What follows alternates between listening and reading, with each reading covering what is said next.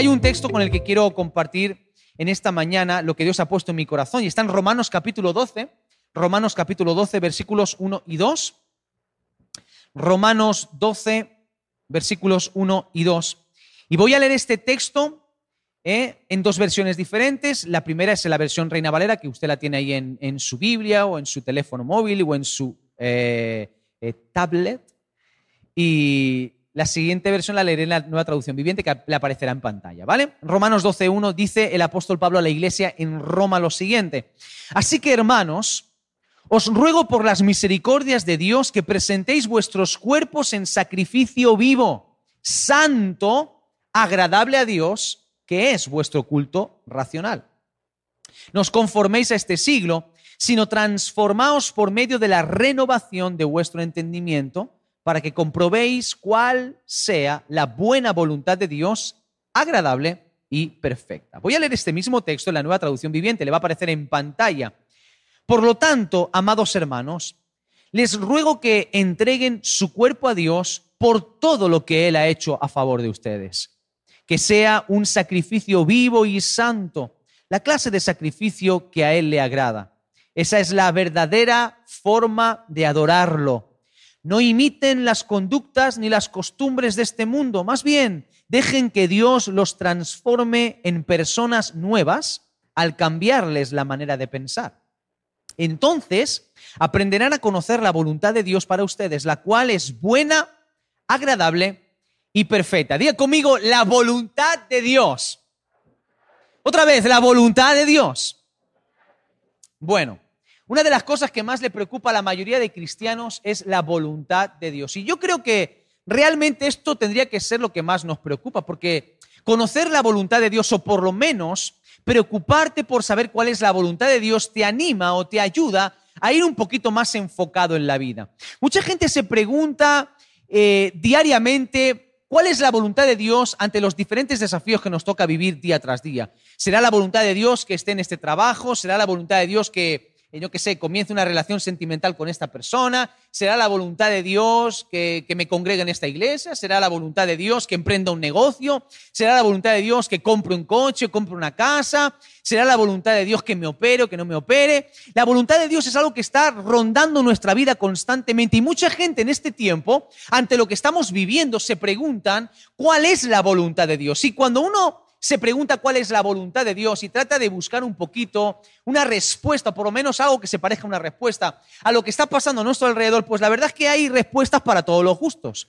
Hay gente que piensa que todo lo que estamos viviendo ahora mismo, esta situación de pandemia, de crisis, etcétera, pues esto lo ha provocado Dios. Hay gente que es ni corto ni perezoso, pues dice, pues esto lo ha provocado Dios, esto es el resultado de un juicio de Dios, esto es un castigo de Dios. Otros piensan que Dios no tiene nada que ver con esto, es decir, que es simplemente el resultado de nuestras malas decisiones como seres humanos. Es decir, nosotros hemos decidido mal y lo que estamos viviendo ahora pues es el resultado de haber decidido mal. Hay quienes piensan que todo lo que estamos viviendo ahora mismo es una gran farsa, es decir, que el, que el, virus no existe y que la gente que se está muriendo pues no se está muriendo de este virus, que esto todo es una invención, que nada de lo que estamos viviendo es real, que todo corresponde a una gran mentira. Hay otros que viven, sin embargo, como si no estuviese sucediendo nada. Hay gente que piensa que todo esto pues no le afecta en absoluto, están metidos en su mundo, en su universo personal y particular y viven ajenos y pasando completamente de todo lo que sucede a su alrededor. Es como que no les afecta. Yo he escuchado en este tiempo también algunos cristianos o predicadores, pastores, líderes, etcétera, gente, pues preguntarse o preguntar a Dios por lo que está pasando. Hay gente que, yo he escuchado decir, pues le he preguntado a Dios lo que está pasando y por qué está pasando y Dios me ha dado la respuesta. También he escuchado lo contrario, he escuchado a gente que ha dicho, le he preguntado a Dios y Dios no me ha querido responder. Hay mucha gente que está cansada de todas las cosas que estamos viviendo. Hay gente que está harta y cansada de ser manipulada. Hay gente que está cansada de las malas informaciones, de la palabra de moda ahora que son las fake news o noticias falsas, de la falsa información. Hay gente que está pensando que hay una mano negra detrás de todo esto, confabulando todo, dominándonos y llevándonos hacia un futuro catastrófico. Y luego están los otros, los que atacan a aquellos que piensan de esa manera y les, les llaman paranoicos o conspiratorios, negacionistas. Al final, toda esta situación nos ha polarizado de alguna u otra manera. Toda esta situación ha hecho que nos generemos preguntas. ¿Cuál es la voluntad de Dios? Y de hecho, las opiniones que normalmente nos generamos ante todo lo que está pasando responde a la fuente de la cual nosotros bebemos. Hay gente que pasa todo el día consultando un determinado medio de comunicación y entonces su visión de la realidad será esa. Hay gente que todo el día está escuchando la radio o una emisora de radio, pues su visión de la realidad pasará siempre por ese filtro o bajo esa perspectiva o esa visión. Hay gente que está todo el día navegando por internet, escuchando a uno, escuchando a otro, escuchando a tal profeta, escuchando a este, escuchando al de más allá, y entonces toda la visión de su realidad va enfocado hacia eso. Todo lo que escuchamos ahora, debates, teorías, suposiciones sobre el qué y sobre el para qué, de alguna u otra manera no nos aportan una respuesta fiable, porque la pregunta sigue ahí. Todo esto, ¿cómo me afecta a mí? ¿Cuál es la voluntad de Dios para mí en medio de la realidad que estoy viviendo?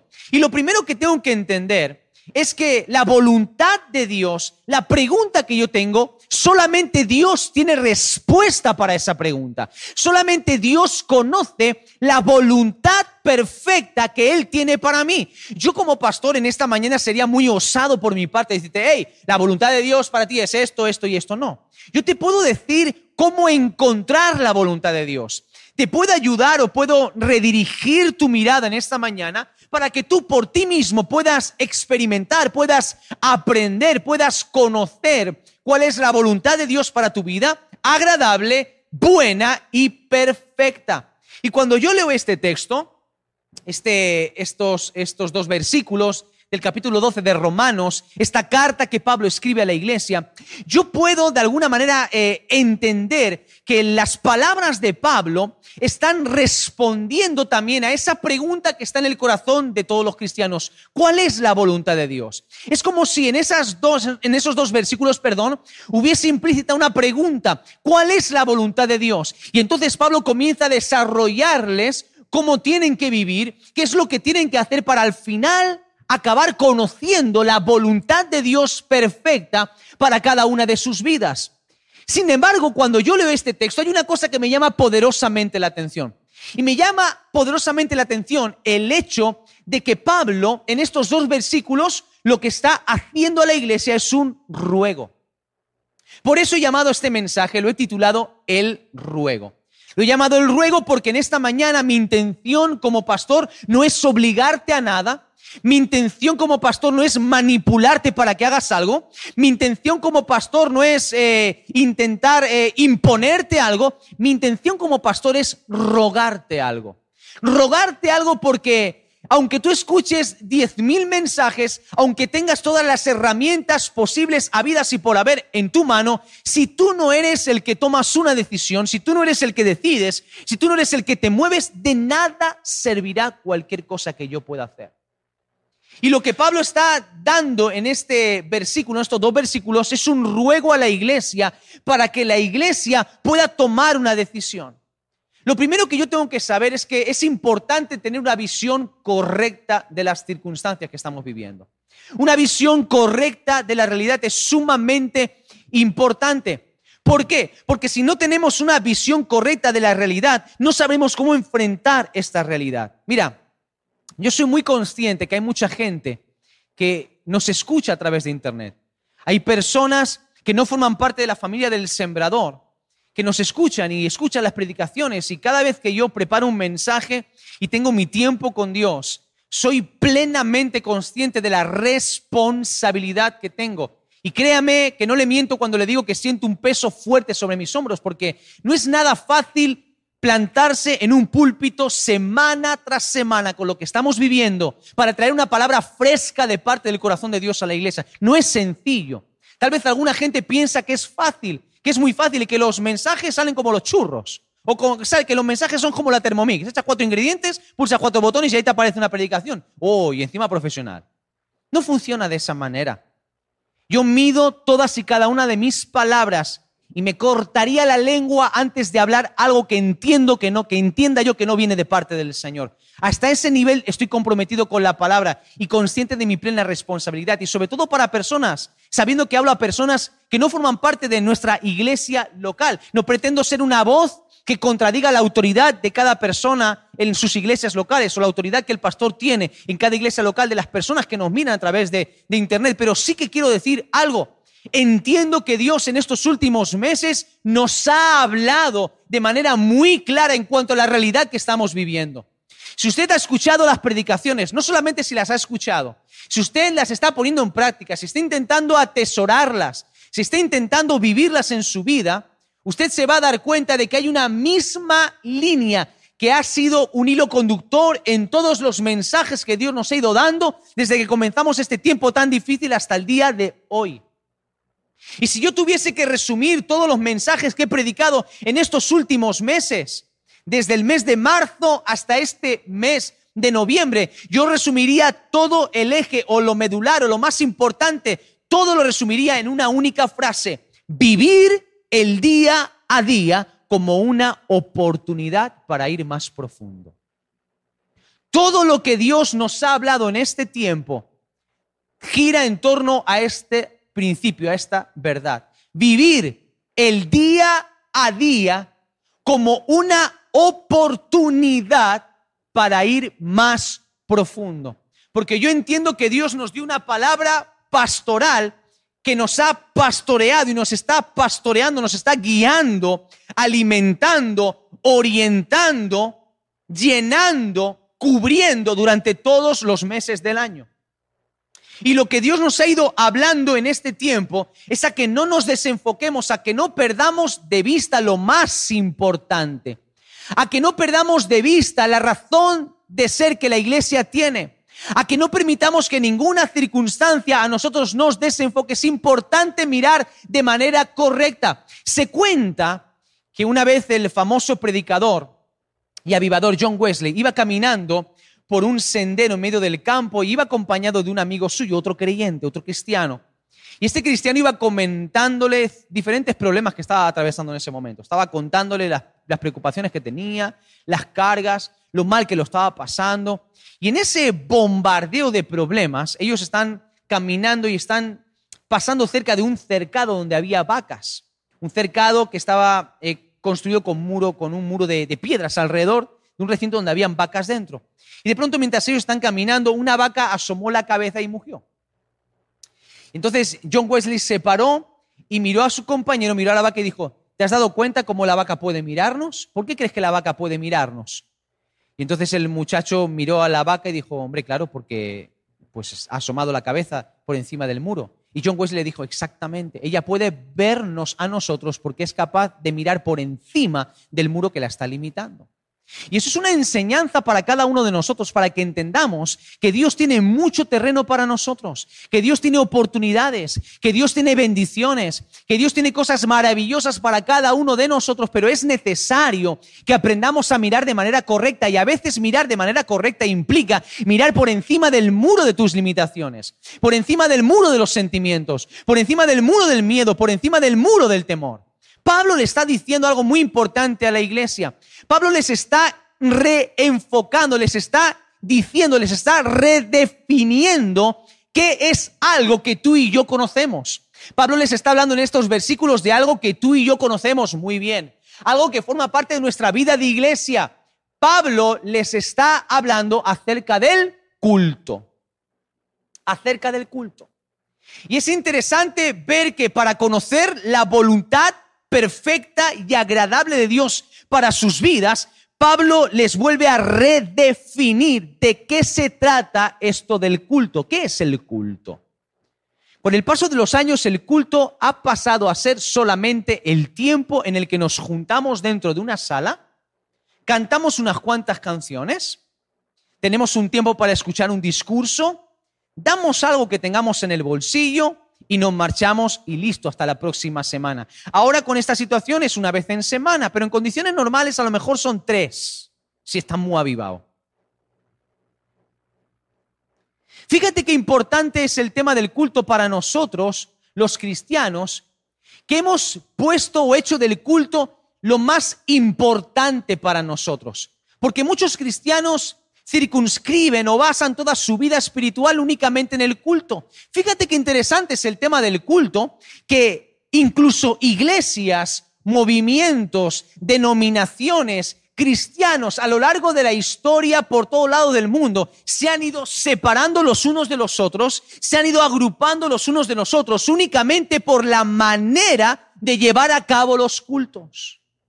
Los cristianos se han ido separando y se han ido agrupando por diferentes grupos en función de cómo ellos hacen su culto. Y ahí tienes a los que te dicen que no, que el culto, en un culto no puede haber música. Están los que te dicen, sí, tiene que haber música. Están los que te dicen, tiene que haber música, pero no pueden haber instrumentos paganos o endemoniados como la guitarra eléctrica o la batería. Esos son instrumentos infernales que invocan a los demonios.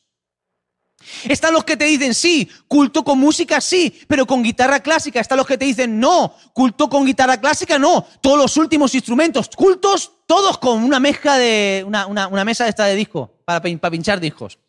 Luego están los que te dicen, no, culto sí, pero sin luces de colores. Otros te dicen, no, luces de colores. No, culto sí, pero el color negro no, porque negro infierno, blanco cielo. Culto sí, pero la gente en la plataforma no, la gente en el primer banco y mirando hacia la plataforma. Culto sí, pero manos levantadas, no manos caídas. No, culto sí, manos caídas, no levantadas. Culto sí, con baile, no sin baile. Culto sí, falda larga, falda corta, coleta, pendiente, pintura sí, pintura no. Culto sí, venir adelante a dar la ofrenda, no, diezmo sí, diezmo no, ofrenda sí, ofrenda no, primicia, no primicia. Al final, al final, el culto para muchos ha pasado a ser lo más importante. Perdona, pero ¿de qué culto estamos hablando? ¿A un culto puede asistir un ateo? ¿A un culto puede asistir un testigo de Jehová, un mormón? ¿A un, ateo puede a un culto puede asistir un político, un empresario, un pobre, un rico, alguien muy preparado eh, académicamente, una persona que no tenga posibilidades de prepararse académicamente? ¿A un culto puede asistir cualquier persona de cualquier raza, condición social, sea de donde sea? A un culto puede asistir cualquier persona, pero mi pregunta sería, ¿es eso el culto? ¿Es eso realmente el culto? Con el paso de los años hemos permitido que el culto, o lo que entendemos por culto, que el culto, el concepto de culto se haya ido distorsionando, se haya ido diluyendo poco a poco y que pase a ser simplemente un mero ritual, un mero ritual que hacemos una, dos o tres veces por semana y que no tiene nada que ver a lo que Dios establece en su palabra que debe ser un culto. Quiero hablarte cuatro cosas muy simples en cuanto al culto. Y quiero rogarte, porque esta predicación es un ruego, quiero rogarte que puedas prestar atención. Y quiero rogarte que puedas abrir tu corazón para entender estos principios o, estas verdades, que seguramente muchos de ustedes ya saben, porque no vengo a inventar la rueda. Simplemente voy a tratar de hacer una labor de recordatorio, una labor pedagógica de recordatorio, que no nos viene mal a ninguno de nosotros. La primera cosa que tenemos que saber acerca del culto, la primera cosa importante, es que venir al templo no es el culto. Yo sé que la mayoría lo sabemos, pero venir al templo no es el culto. ¿Qué significa eso? Significa que únicamente por el hecho de estar en un lugar donde se da un culto, eso no significa que tú estés dando un culto. Eso no significa que eso sea un culto como Dios manda o como a Dios le agrada. El hecho simplemente de entrar en un lugar no te garantiza que tú estés dándole el culto que Dios merece. Y esto es muy importante. Hay gente que piensa que de alguna forma puede vivir su vida como le dé la gana, pero simplemente si el domingo que es el día santo, pulcro y consagrado. Entra por las puertas del templo, ahí todos los problemas se quedan fuera. Es como que estoy endemoniado durante la semana y cuando entro por las puertas de la iglesia los demonios no pueden entrar conmigo, se quedan en el hall de entrada. El problema es que a veces cuando salimos los volvemos a enganchar. Y hay gente que tiene el concepto de iglesia como el túnel de lavado. ¿Has lavado alguna vez tu coche en un túnel de lavado? ¿Sí o no?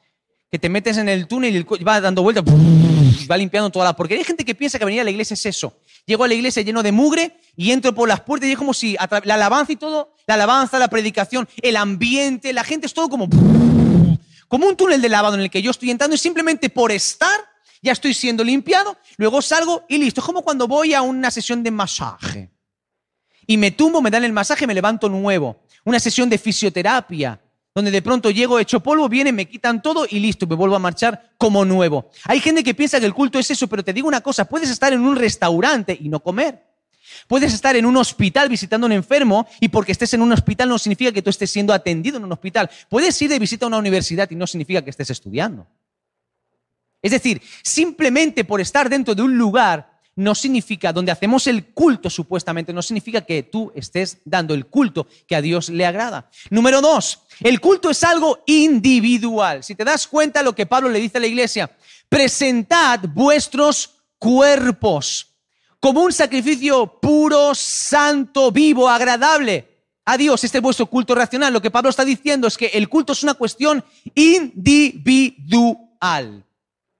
Y esto es muy importante entenderlo, porque a veces condicionamos nuestro culto a la gente, o dicho de otra manera, venimos supuestamente al culto y estamos más pendientes del culto de otros que de nuestro propio culto. Yo vengo para el Señor, pero es que no me no quito ojo a ese, a ese y al de más allá. Y estoy pendiente si ese canta, si no canta. Si el de al lado canta no canta. Si el de al lado se anima o no se anima, pues entonces yo hago o no hago. No, si el de, de al lado se levanta o se pone de pie, pues no me voy a quedar yo único sentado en la fila, pues me tendré que poner de pie. Voy a mirar al que está cantando, que está dirigiendo, a ver si me anima o no me anima, a ver que toca, qué cara que pone, si pone cara de estreñido mientras toca la batería o no. Entonces estamos más pendientes de cómo los otros dan su culto que de nosotros cuando entendemos que yo tengo una responsabilidad. Escúchame esto. Cuando entramos en el culto y pensamos en algo general de la iglesia. El culto, voy al culto como si fuese algo ajeno a nosotros. No, el culto a Dios es una cuestión personal. Es una cuestión individual. No pienses que por estar en un medio colectivo, ya tú estás dándole tu culto a Dios. Tu culto a Dios es individual. Es decir, Dios se fija en cada uno de nosotros. Cuando Dios mira a la iglesia en un momento como este, Dios no ve una masa, Dios ve hombres y mujeres, ve seres humanos, ve personas individuales. Cuando juntos como iglesia le damos nuestro culto a Dios en el día domingo, hay personas que están presencialmente en este auditorio, hay personas que están en su casa. Dios espera que cuando la iglesia le da su culto a Dios, tú también en tu casa le estés dando tu culto a Dios. Igual que si estuvieses en un templo, exactamente lo mismo, porque el culto es una cuestión personal. Tres, el culto no tiene el objetivo de recibir, sino de dar. Ahí te va otra vez. Diga conmigo, el culto, repítalo con un poquito más de entusiasmo, por favor. El culto no tiene como objetivo recibir, sino dar.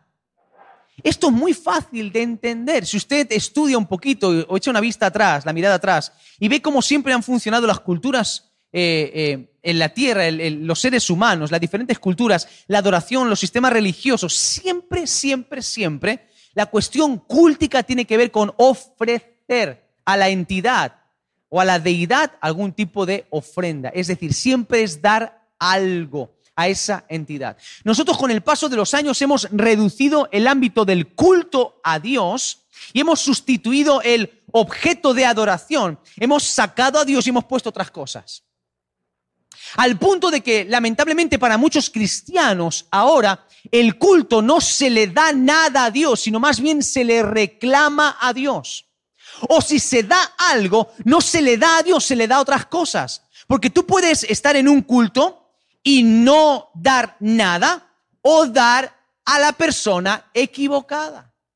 Si tú estás en un culto y estás enfocado en la gente, Estás prestando atención al tipo de música, estás prestando atención a si llora un niño, si alguien salta, si hay un jaleo, si alguien se levanta para hacer el número uno o el número dos al baño, si hay un ruido atrás, si se enciende una luz, si se apaga, si se pone, si se quita, y estás pendiente, estás dando tu culto a otras cosas. Tú puedes estar en casa supuestamente participando de este culto a Dios y a lo mejor tu culto lo estás dando a otra cosa o a lo mejor ni siquiera estás dando nada a Dios.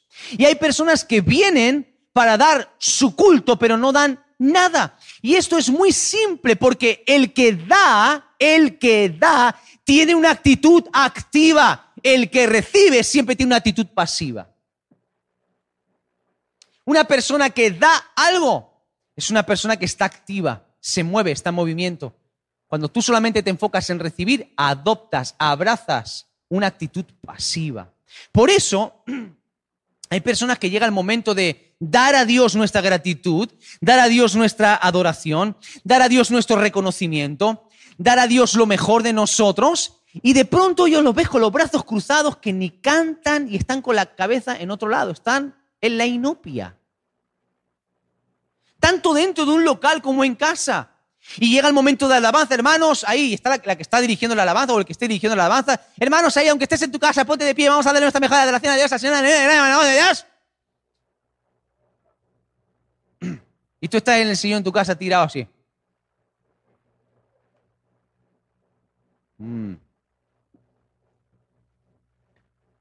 Qué guapo que va el del bajo hoy vestido. Mm.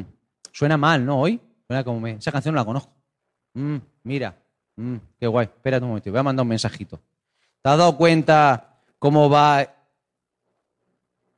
Espectador. Como un espectador. Pasivo. Lucas capítulo 7 relata la historia cuando Jesús entró en casa de Simón el fariseo.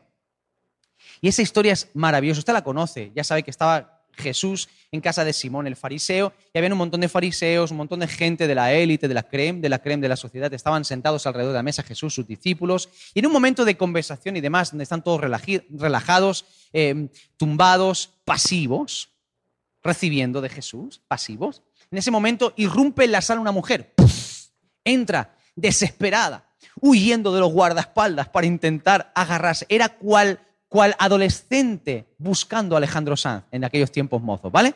Entra así, entrando corriendo en la sala y se tira a los pies de Jesús. Y dice la Biblia que rompió un frasco de alabastro, perfume carísimo. ¿Y usted conoce la historia? ¿Verdad que sí? ¿Qué hizo? Empezó a derramar el perfume sobre los pies de la cabeza de Jesús y después con sus lágrimas comenzó a lavar los pies de Jesús y a secarlo con su cabello. No voy a contar toda la historia, toda la profundidad, trascendencia que tiene esto. Me quedo con el final, con la conversación final de Jesús cuando empiezan los fariseos a criticar la escena, qué escándalo, no sé qué, esta mujer, ah, está tocando los pies a Jesús. E, e, era políticamente incorrecto, pero ellos estaban en, un, culto recibiendo.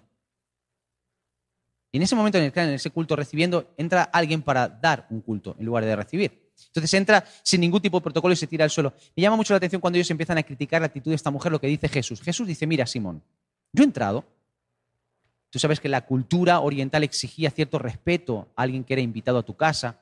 Y entre otras cosas, pues ese respeto o esa honra, esa, esa cuestión de, honrar a la persona que habías invitado implicaba pues lavar los pies, ungir la cabeza con aceite, etc. ¿no?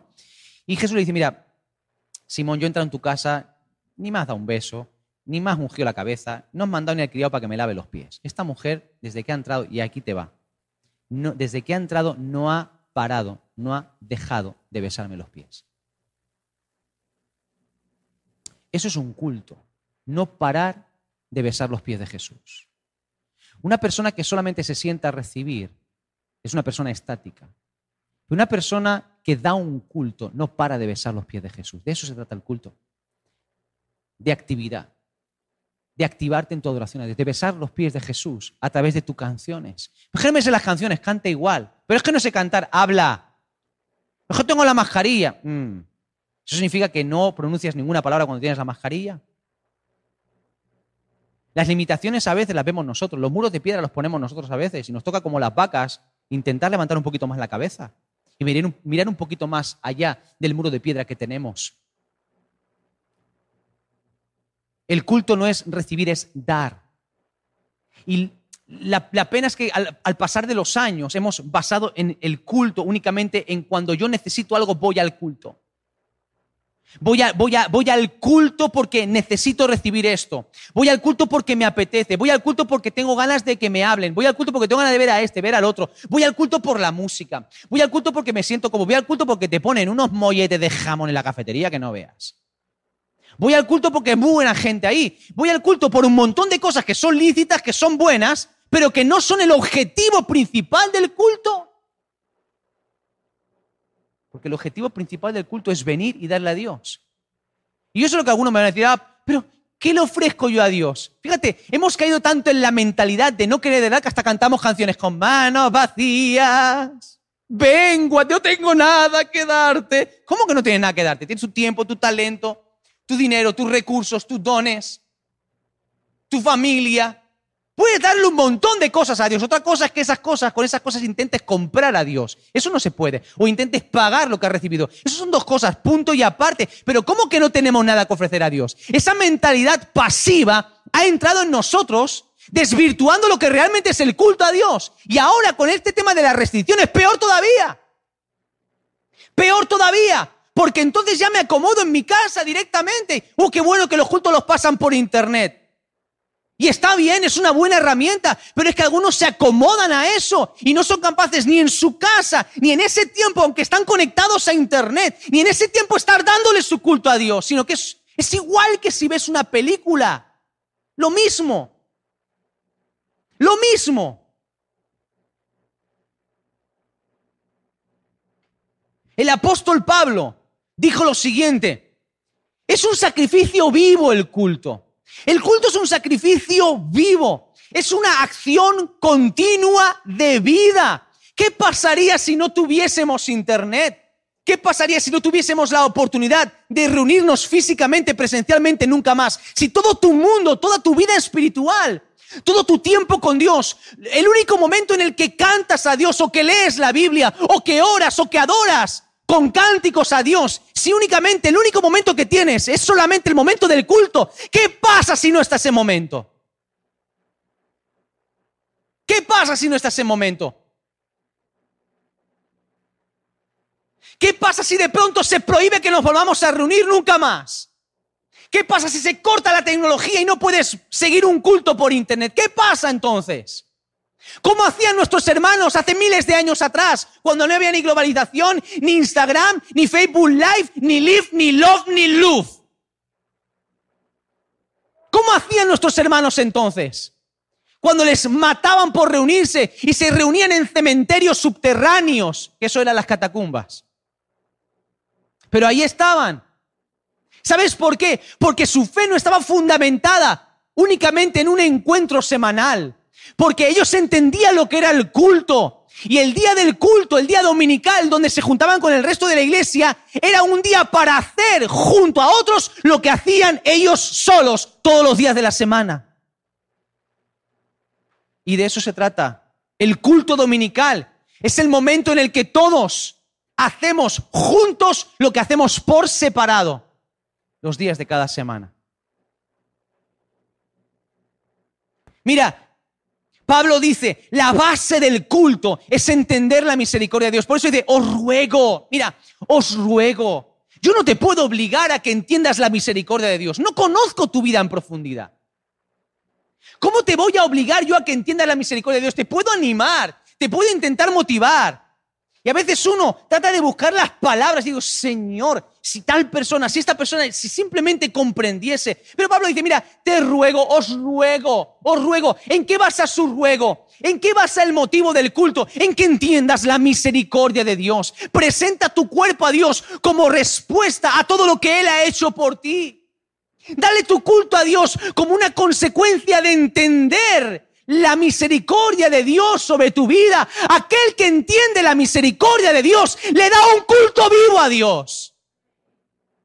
Pero intentar vivir un culto sin entender la misericordia de Dios, ¿sabes cómo se llama? Culto muerto. Sacrificio muerto. Se llama religiosidad. Obras muertas llama la palabra de Dios. Eso es religiosidad. ¿Qué me mantiene a mí vivo? ¿Qué es lo que mantiene mi fe viva? Mi compromiso vivo, mi pasión viva, mi entusiasmo vivo, las ganas de adorar, las ganas de cantar, las ganas de bailar a Dios. ¿Qué es lo que mantiene todo eso vivo? Recordar todos los días su misericordia sobre mi vida. Por eso David dijo, alma mía, bendice a Jehová y no olvides, no olvides, no olvides ninguno de sus beneficios. Cuando tú los olvidas, entonces te conviertes en un religioso. En un religioso, por eso te ruego, te ruego que examines la misericordia de Dios sobre tu vida. Porque si no, no es un culto, es religión. Es algo religioso. Uno cae en la religiosidad. Y cuando pensamos en religiosidad, pensamos en formas de vestir, en tradiciones antiguas o arcaicas. ¡Oh, qué religioso! ¡Qué religioso! Porque no le gusta la música rápida, ¡qué religioso! Porque no le gusta lo moderno, ¡qué religioso! Y pensamos que una persona religiosa es solamente aquella persona que está atada o que considera que las buenas formas son las formas del pasado, lo de antes, las formas antiguas, dicho sea de paso, muchas de las cuales necesitaríamos rescatar hoy en día, porque han demostrado ser mucho más válidas que las que tenemos hoy. ¿Vale? Y pensamos que ser religioso es eso, que tiene que ver con tradición, con formas de vestir, pero ¿sabes una cosa? Estamos más cerca de la religiosidad de lo que muchos piensan. ¿eh? La religiosidad está mucho más cerca de nosotros de lo que muchos piensan. ¿eh? El tiempo en el que estamos viviendo, Pablo está diciendo, escucha, no te conformes a este siglo. No te conformes a este siglo. Y una de las cuestiones que, que mucha gente piensa cuando lee este texto, del cual se ha predicado infinidad de veces y seguro que tú has escuchado 10 millones de mensajes en cuanto a no conformarse, renovar la mente y todas estas cuestiones. Está genial, está perfecto. Pero ¿sabes una cosa? Cuando pensamos en esto hablamos, no, de no ser como el mundo, de no ser como ellos, de no estar enfocado en las cosas de ellos. ¿Sabes una cosa? Este mundo también te impulsa la religiosidad. ¿eh? Este siglo sigue trabajando con el ámbito de la religiosidad. Y el peor, el peor enemigo de la iglesia hoy en día es la religiosidad, porque es el enemigo más sutil. Porque es el enemigo más sutil. Porque bajo una apariencia de espiritualidad uno puede estar viviendo una auténtica religiosidad.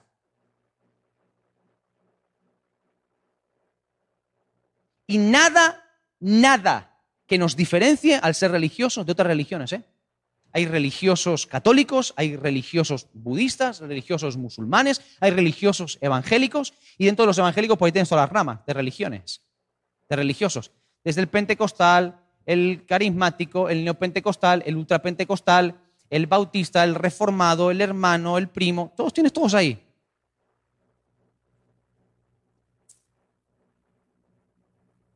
La religiosidad está más cerca de nosotros de lo que pensamos. Cantar sin gozo es ser un religioso. Asistir a una reunión simplemente por rutina es religiosidad. Servir y hacer lo justo sin ningún tipo de carga, eso es ser un religioso. Dar la monedita en la, en la bolsa de la ofrenda de lo que me sobra, eso es ser un religioso. Estar tirado en el sofá contemplando el momento de la alabanza, en el culto de internet, como el que mira una serie de Netflix, unas noticias, es ser un religioso. Usar el lenguaje evangélico cuando solamente estoy con evangélicos, pero cuando salgo del círculo evangélico, por mi boca salen sapos y culebras. Eso es ser un religioso. Algunos de nosotros o algunos cristianos habría que verlos con una cámara oculta porque yo, yo esto lo veo. A veces, ¿sabes qué pasa? Como pastor, uno a veces ve cosas y escuchas cosas y, te das cuenta de cosas y descubres cosas. Dice, hablan contigo y Dios, mío, hasta órame, predícame, porque hay, hermanos que hablas con ellos y te, dan ganas de que te oren ellos a ti. Un, lenguaje, pastor, pues mire, pues no, aquí una bendición y no sé qué. Y dice, oh, Dios mío. O sea, tú y yo vamos de la manita al cielo juntos. Nos van a poner juntos en el reino de los cielos paré con paré, en el chalet celestial. Pero después los ves fuera del entorno y parecen otras personas completamente distintas. Su forma de hablar no tiene nada que ver. Sueltan unas palabras, unas palabrotas, ironía, sarcasmo, palabras malsonantes, ira descontrolada. Y al final, ¿eso cómo se llama? Religiosidad.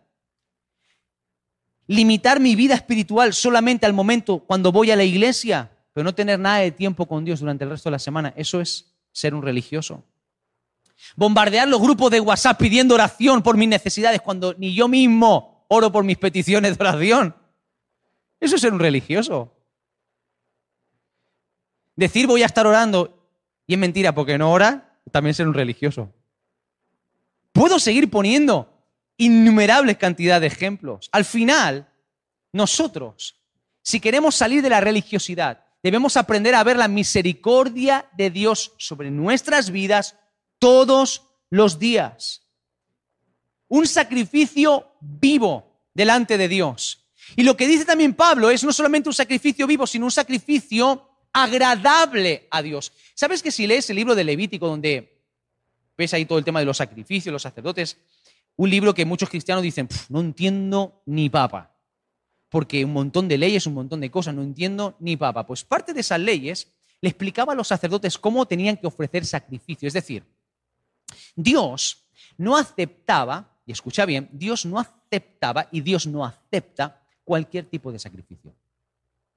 Los sacrificios tenían que ser agradables a Dios. Y para que fuesen agradables a Dios no tenían que tener defecto, dicho de otra manera, en castizo actual, no podían ser sacrificios mediocres. El culto que se le daba a Dios no podía ser mediocre, no podía ser hecho de cualquier manera. Si tú estudias la historia de Israel, todas las veces que Dios condenó a su pueblo, advirtió a su pueblo, todas las veces que Dios hablaba a su pueblo a través de los profetas, todo tenía que ver siempre con lo mismo, con que el culto, la devoción a Dios había quedado corrompida por otras cosas, otras cosas, la idolatría espiritual, el adulterio espiritual, el corazón del pueblo estaba desviado hacia otras cosas, el culto no era lo que tenía que ser. Y ofrecían a Dios cualquier sacrificio, de cualquier manera, cualquier ofrenda a Dios, da igual, este cordero está medio magullado, va, para el Señor, para Dios, da igual. Esta oveja le falta una pata, para Dios, da igual, da lo mismo. No voy a matar la que está buena. Y así funcionaban. Y Dios no aceptaba ese sacrificio. Pero es que hoy en día tenemos que preguntarnos si el culto que le estamos ofreciendo a Dios cada uno de nosotros es mediocre o es un culto agradable a Dios. Si lo que yo le estoy dando a Dios es lo mejor. Si yo a conciencia preparo lo que le voy a dar a Dios o le doy cualquier cosa a Dios de cualquier manera. Yo ponía ejemplos en el primer culto, no tengo el tiempo de poner todos, pero mencionaré solamente alguno de ellos. Si yo vengo un domingo, por ejemplo, a darle mi culto a Dios, ¿cómo puede ser que yo llegue tarde una semana así, la otra también y la otra también? ¿Cómo yo puedo llegar tarde a ofrecerle mi culto a Dios? Porque no es normal que yo no llegue tarde al trabajo porque a mí el trabajo me importa, porque quiero ser puntual, porque si no me echan. Y sin embargo con Dios me da igual llegar tarde de cualquier manera, me da lo mismo, porque total, en la iglesia, en la iglesia. El otro día hablábamos también en la ABC, cuando tuvimos el intensivo ABC, poníamos algunos ejemplos, unos hermanos se, reían y era gracioso esto. Ah, vamos, vamos, ¿qué tengo en mi casa? Oh, esta mesa está rota, ya le falta una pata, ¿qué hago? La voy a tirar, me da pena tirarla. La voy a llevar a la iglesia. Le falta una pata. Ah, en la iglesia hay muchos hermanos que saben arreglar mesas. Este jersey, ah, no me queda bien, tiene un montón de pelotillas, está agujereado por aquí, lo voy a llevar a la iglesia a ver a quién le puede servir. Si no te sirve a ti, no le sirve a nadie. Entonces, es la mediocridad a la hora de ofrecer algo a Dios. Con el tiempo es igual. 24 horas que tiene el día. Ostras, ni cinco minutos le podemos dedicar a Dios. Ni cinco minutos a Dios. Pelea por darle un tiempo a Dios todos los días. Porque si Dios, si el diablo no te puede parar, entonces te sobreactivará para que haga muchas cosas y no tengas el tiempo de dedicárselo a Dios. Hace falta, levántate antes. Pero ni cinco minutos a Dios, ¿cómo podemos darle a Dios horas para otras cosas? Que no digo que esté mal. ¿Cómo podemos dar horas para otras cosas y a Dios no, no darle ni cinco minutos, ni diez minutos? ¿Es, ¿Es agradable ese sacrificio? O me pongo a leer la Biblia, venga, va, deprisa corriendo como para cumplir, venga, va, va, va, venga, va, el devocional rápidamente, fuera, va, ya, he cumplido ya, he cumplido, he cumplido. No, eso es religión. No, no, no, no nos separa de cualquier otra persona que vive otra religión, donde tiene que cumplir una serie de normas y si las cumple, entonces sí, está en lo correcto. No nos separaría nada en cuanto a todo eso. Dios no merece la mediocridad. En el culto, tú y yo ministramos al Señor. Algunos no entienden qué significa ministrar a Dios. Cuando decimos los hermanos de la alabanza que están ministrando, alguna gente se piensa que andan con carteras por ahí como los ministros, ¿no? La palabra ministrar en el hebreo es sharat y sharat significa atender o servir en adoración. Eso es ministrar, servir en adoración. Tu vida y mi vida son cultos constantes a Dios, donde le damos a Dios la excelencia, lo mejor de nosotros. Lo mejor, no cualquier cosa. No puedo ni regalar una sonrisa a Dios a veces, estoy en medio del culto, ni una sonrisa le regalo a Dios. Si antes me costaba, ahora estoy feliz porque tengo la mascarilla, nadie ve si sonrío o no. Ahora sí, fuera así, fuera puedo reírme, puedo estar súper bien, una actitud extraordinariamente abierta, genial, pero dentro no, dentro no, mm, mm, cuidado, mm, dentro no.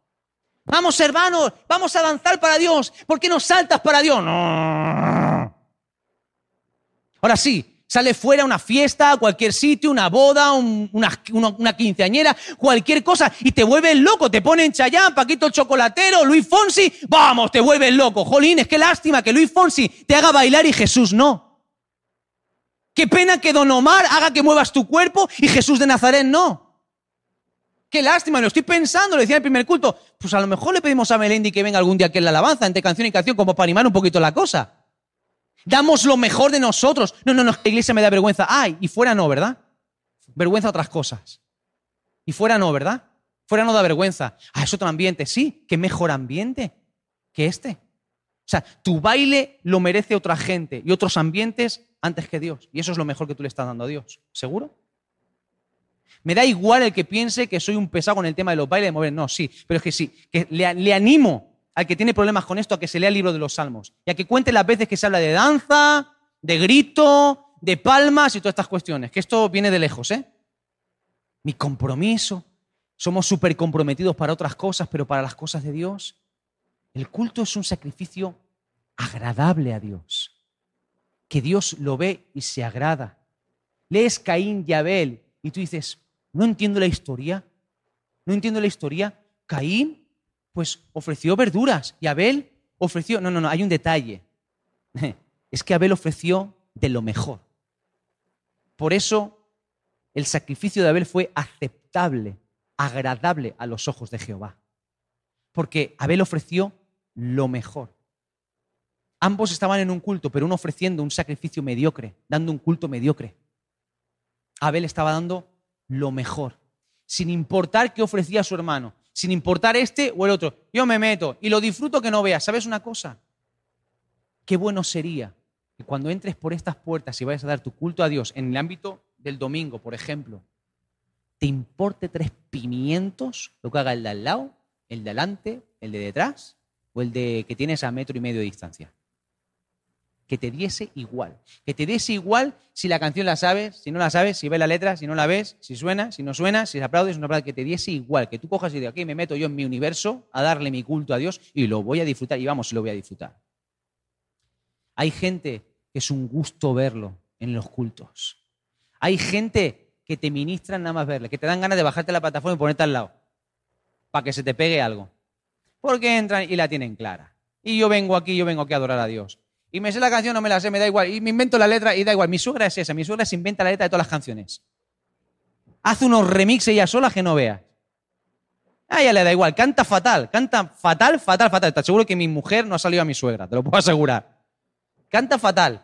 Pero ella se mete a adorar a Dios y adora y cambia una letra y engancha una canción con otra y le cambia la letra y la fusiona, hace sus propias versiones. Suegra, no te preocupes, mientras no me cambies la Biblia, eso está bien, puedes cambiar las canciones. Pero hay gente que lo disfruta, que lo tiene muy claro y no tiene ningún problema. Dice Pablo, es un sacrificio santo. ¿Qué es ser santo?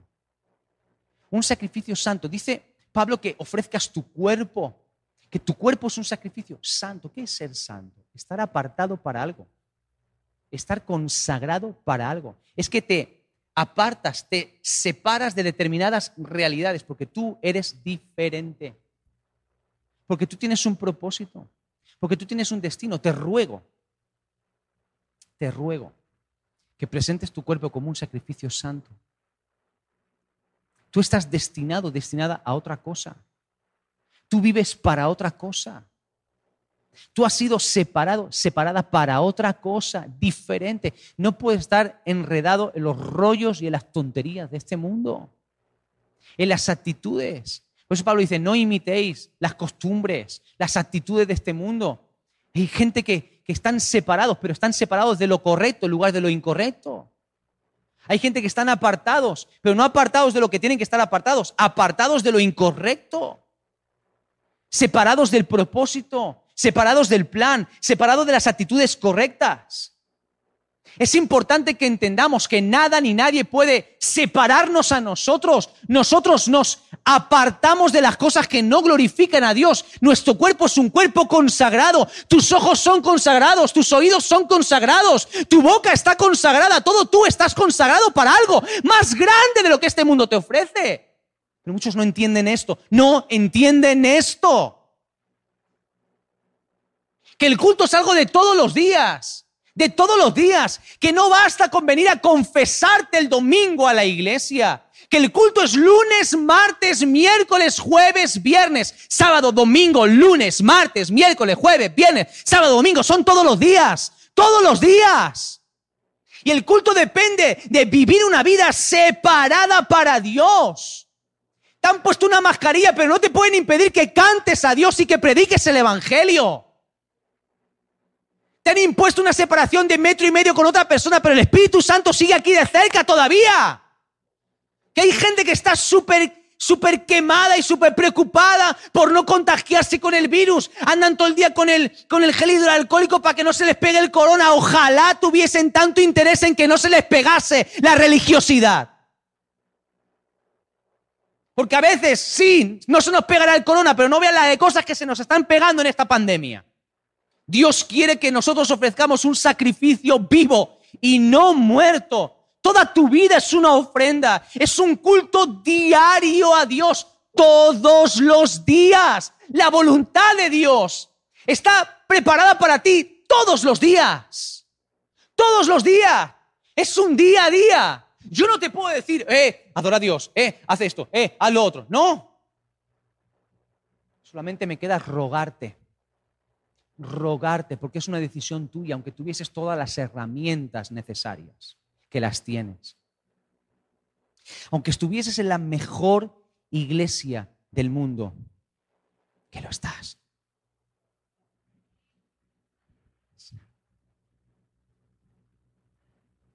Aunque tuvieses el mejor predicador, el mejor grupo de alabanza, aunque tuvieses todos los recursos que a ti te gustaría tener, si tú no tomas tu decisión, siempre vas a estar igual. Yo entendí eso como pastor. Tarde, tarde, pero lo entendí. Y entendí perfectamente cuál es mi labor como pastor. Y mi labor como pastor es hacer lo que hizo Pablo. Te ruego, te ruego. Porque Pablo veía el entorno en el que estaba la iglesia, veía el contexto de Roma, los problemas sociales que la iglesia enfrentaba en Roma. Y veía el deseo de que cada uno de ellos quería saber cuál es la voluntad de Dios para mi vida. Las mismas preguntas en el corazón del hombre han sido siempre las mismas. Y Pablo, que era Pablo, no se atrevía a decir, esto es voluntad de Dios, esto no, esto, esto, no, no. Pablo dijo, ¿quieres saber cuál es la voluntad de Dios? Te ruego entonces que recuerde la misericordia de Dios. Entonces, presentes tu cuerpo todos los días, que hagas tu culto todos los días, no solamente cuando nos juntemos, todos los días, tu culto. Que presentes tu vida como un sacrificio vivo, vivo, santo, agradable, no mediocre a Dios. Entonces vas a conocer, vas a saber cuál es la voluntad perfecta. No te amoldes a lo que este mundo quiere imponer sobre ti. No te amoldes a la religiosidad que este mundo quiere imponer sobre ti. No te amoldes al consumismo. No te amoldes a la pereza, al cansancio, al conformismo. No te amoldes. Te ruego, te ruego que le des tu culto, tu mejor culto a Dios todos los días. No dejes que las circunstancias y la religiosidad dominante en estos días gobierne tu vida espiritual. ¿Sabes que esta es la cara que tengo en mi corazón desde hace tanto tiempo? Tanto tiempo como pastor, tengo esta carga en mi corazón. Debemos volver a buscar la presencia de Dios en nuestras casas. El primer mensaje que compartimos cuando se produjo el estado de alarma, el confinamiento, fue Dios en tu casa. Y hablamos y desafiamos a la iglesia. Y eso fue maravilloso, porque en el mundo cristiano se llenaron las redes sociales de memes y de cartelitos. Dios en mi casa, Dios en mi casa, la iglesia en casa, la iglesia en casa, la iglesia en casa. Si yo preguntaría a los cristianos, ¿cuántos hacen realmente iglesia en casa? Porque es bonito como un eslogan, es bonito como un logotipo, pero la realidad, la realidad es que la vida espiritual de muchos ha desfallecido en este tiempo. ¿Por qué? Porque toda la vida espiritual se reducía al ámbito eclesiástico. Y Dios nos advirtió desde el primer momento, Dios en tu casa, la iglesia en casa, firme con Dios, más profundo. Dios no se ha retractado de su palabra de enero. Seguimos adelante. Hay milagros, hay poder de Dios, hay gloria, hay presencia, hay propósito, hay plan. Sigue todo inalterable. Pero muchos han cedido. Y hay una profunda espiritualidad encerrada para aquellos que están dispuestos a buscarla. Hay una profundidad en lo espiritual preparada para aquellos creyentes que están dispuestos a encontrarlos, pero depende de ti, solamente depende de ti. Que fue mi pastor durante muchos años y que lo sigo considerando un referente en mi vida y un hombre de Dios al cual yo consulto muchas de las situaciones que vivo como pastor, en una época en la que yo estaba bregando con diferentes situaciones y en aquel, en aquel tiempo yo estaba con él y no sabía qué hacer con una persona que, me tenía aburrido, de verdad. La persona de estas que dice, Señor, o lo iluminas o lo eliminas. Una de dos. Porque no sé, Dios mío, ¿qué haces con esta persona? Y él me dijo, mira Héctor, el 90-95% de las ocasiones, es uno de los mejores consejos que él me dio, 90-95% de las ocasiones que ves a alguien que siempre tiene problemas, siempre anda con lo mismo, tiene que ver con una falta de consagración. La mayoría de nuestros problemas encontraríamos luz, salida, si tuviésemos una mayor falta de consagración. Problemas de actitudes, de carácter, problemas de relaciones, problemas personales, problemas de ataduras, problemas que tenemos a nuestro alrededor de todos los índoles, se solucionarían con una mayor consagración. Porque el mismo Espíritu Santo que está sobre ese pastor que tú tanto admiras, o sobre ese líder que tú tanto admiras, o sobre ese músico que tú tanto admiras, es el mismo que está dentro de ti. Y te aseguro que no le quiere más a él que a ti. ¿eh? Y la misma Biblia que maneja el teólogo que tú tanto admiras es la misma Biblia que tú tienes en tus manos. Y te aseguro que Dios no le habla más a él porque le quiera más a, ti que a él que a ti. Tiene que ver con tu decisión de dar tu culto a Dios o no dar tu culto a Dios diario. La iglesia que crece, la iglesia que madura, la iglesia que se desarrolla, es la iglesia que aprende a vivir dando su culto a Dios diariamente. Por eso te ruego en esta mañana, como pastor, que le des tu culto a Dios. Quiero terminar con unos cuantos ruegos. Pueden subir los chicos si queréis subir ya todos. Hoy quiero terminar con unos cuantos ruegos en esta mañana.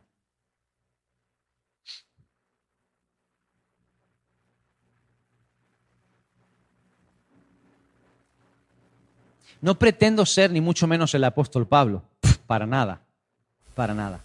Pero la misma responsabilidad que él tenía de cara a las congregaciones que él cuidaba, es la misma responsabilidad que Dios ha depositado sobre mis hombros y que yo he decidido aceptar cara a la responsabilidad o cara a la congregación que yo tengo que cuidar o las congregaciones que tengo que cuidar en este momento. Por eso es como pastor. Es que yo ruego, ruego a la iglesia en este tiempo que busque a Dios como nunca antes. Te ruego como cristiano que busques a Dios como nunca antes.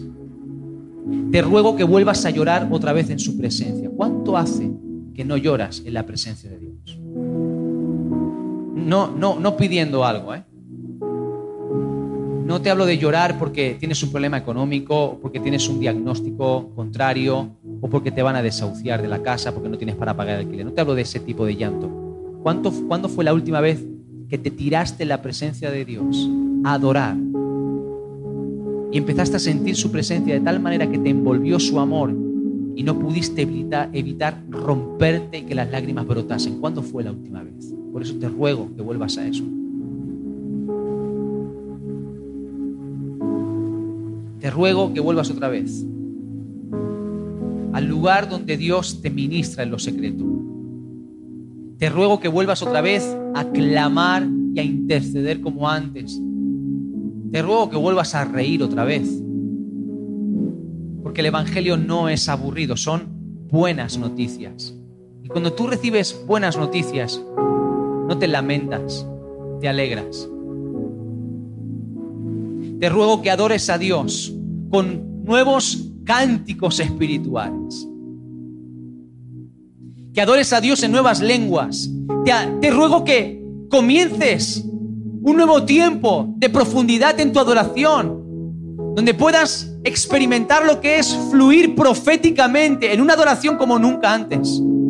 Te ruego que vuelvas a orar por milagros y por avivamiento otra vez. Te ruego que no te conformes a la espiritualidad de bote, te ruego que no te conformes al cultito del domingo por internet solamente, el que al final te vas a acabar cansando. Te ruego que no seas un cristiano consumista, que va de zoom en zoom, de congreso en congreso, de prédica en prédica, de predicador en predicador, de profeta en profeta, de apóstol en apóstol, y no tiene ni un solo minuto a solas para que el Espíritu Santo le hable. Luego que no te conformes a tocar un instrumento como un mero trabajo a cantar simplemente como un medio de experimentar un tiempo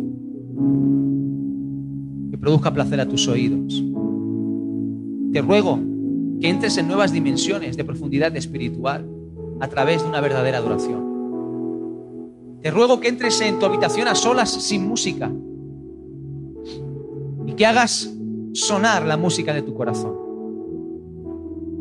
Te ruego que toques un instrumento sin palabras durante algunas horas, sin cantar nada, solamente música. Te ruego que te despegues de las sábanas y empieces a levantarte antes de que salga el sol para dar lo mejor de tu tiempo a Dios.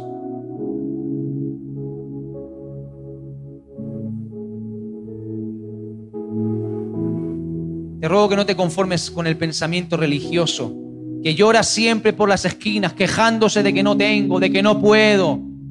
Que seas un sacrificio vivo en este tiempo, que te conviertas en alguien que está más preocupado en cómo bendecir a otros que lo están pasando mal que en satisfacer sus propias necesidades. Te ruego que no te conformes en estar pendiente todo el tiempo mirando lo que hacen otros, dependiendo siempre de los demás te ruego que ames la iglesia como tu familia que es. Te ruego que ores por la iglesia. Te ruego que veles por la iglesia. Te ruego que la edifiques junto a aquellos que también aman la iglesia. Te ruego que tomes un tiempo para recordar todas las oraciones contestadas. Te ruego que tomes un tiempo para recordar cada milagro. Te ruego que tomes un tiempo para recordar el día que le entregaste tu vida a Jesús. Te ruego que tomes un tiempo para recordar cada palabra profética que te fue dada. Recuerdo, recuerdos, recuerdos que nunca se van a apartar del corazón de Dios, pero que tal vez tú has olvidado.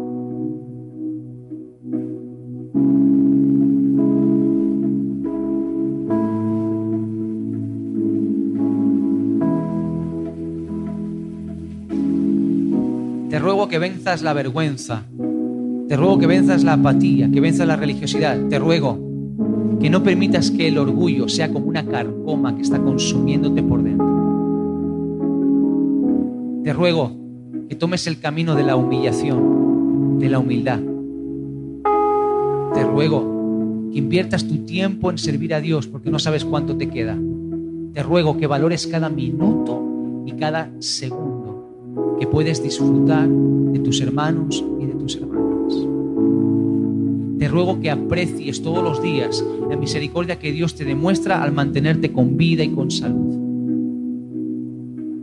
Te ruego por la misericordia de Dios, que si realmente quieres saber cuál es la voluntad de Dios para este tiempo de pandemia que estás viviendo, si quieres realmente saber cuál es la voluntad de Dios para tu vida en esta circunstancia que estás atravesando, te ruego entonces, te ruego por la misericordia de Dios, que presentes tu cuerpo, tu vida, como un sacrificio vivo, como un sacrificio santo, como un sacrificio agradable a Dios, porque ese, porque ese es el verdadero culto. Ese es el verdadero culto que Dios está buscando.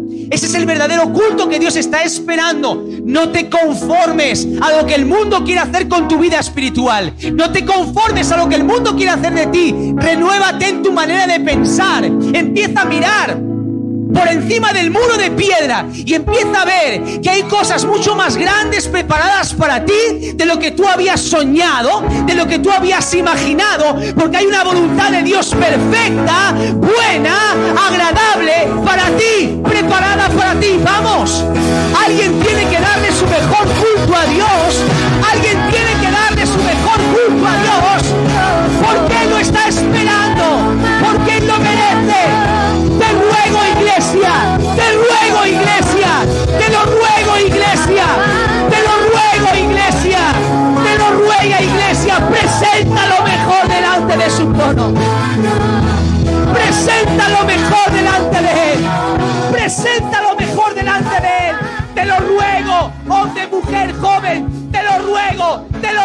Presenta tu mejor ofrenda a Dios.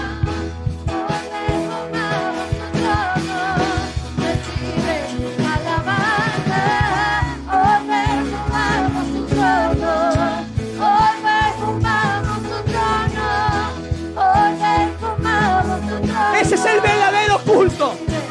Ese es el verdadero culto. El lunes, el martes, el miércoles, todos los días. Y Él estará contigo. Y sabrás cuál es la voluntad de Dios perfecta, agradable, buena para ti.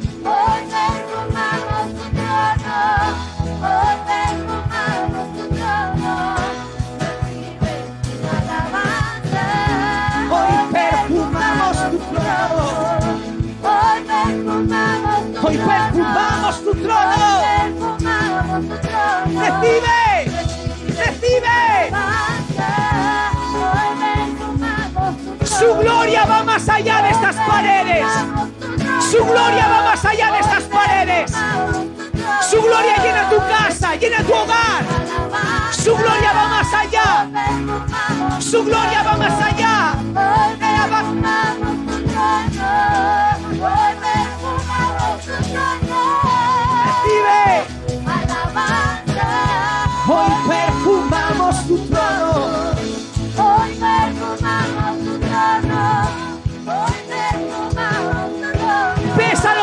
De Jesús. Besa los pies de Jesús. Ella no ha dejado de besar mis pies. Besa los pies de Jesús. Recibe. Recibe. Recibe. Recibe. Recibe.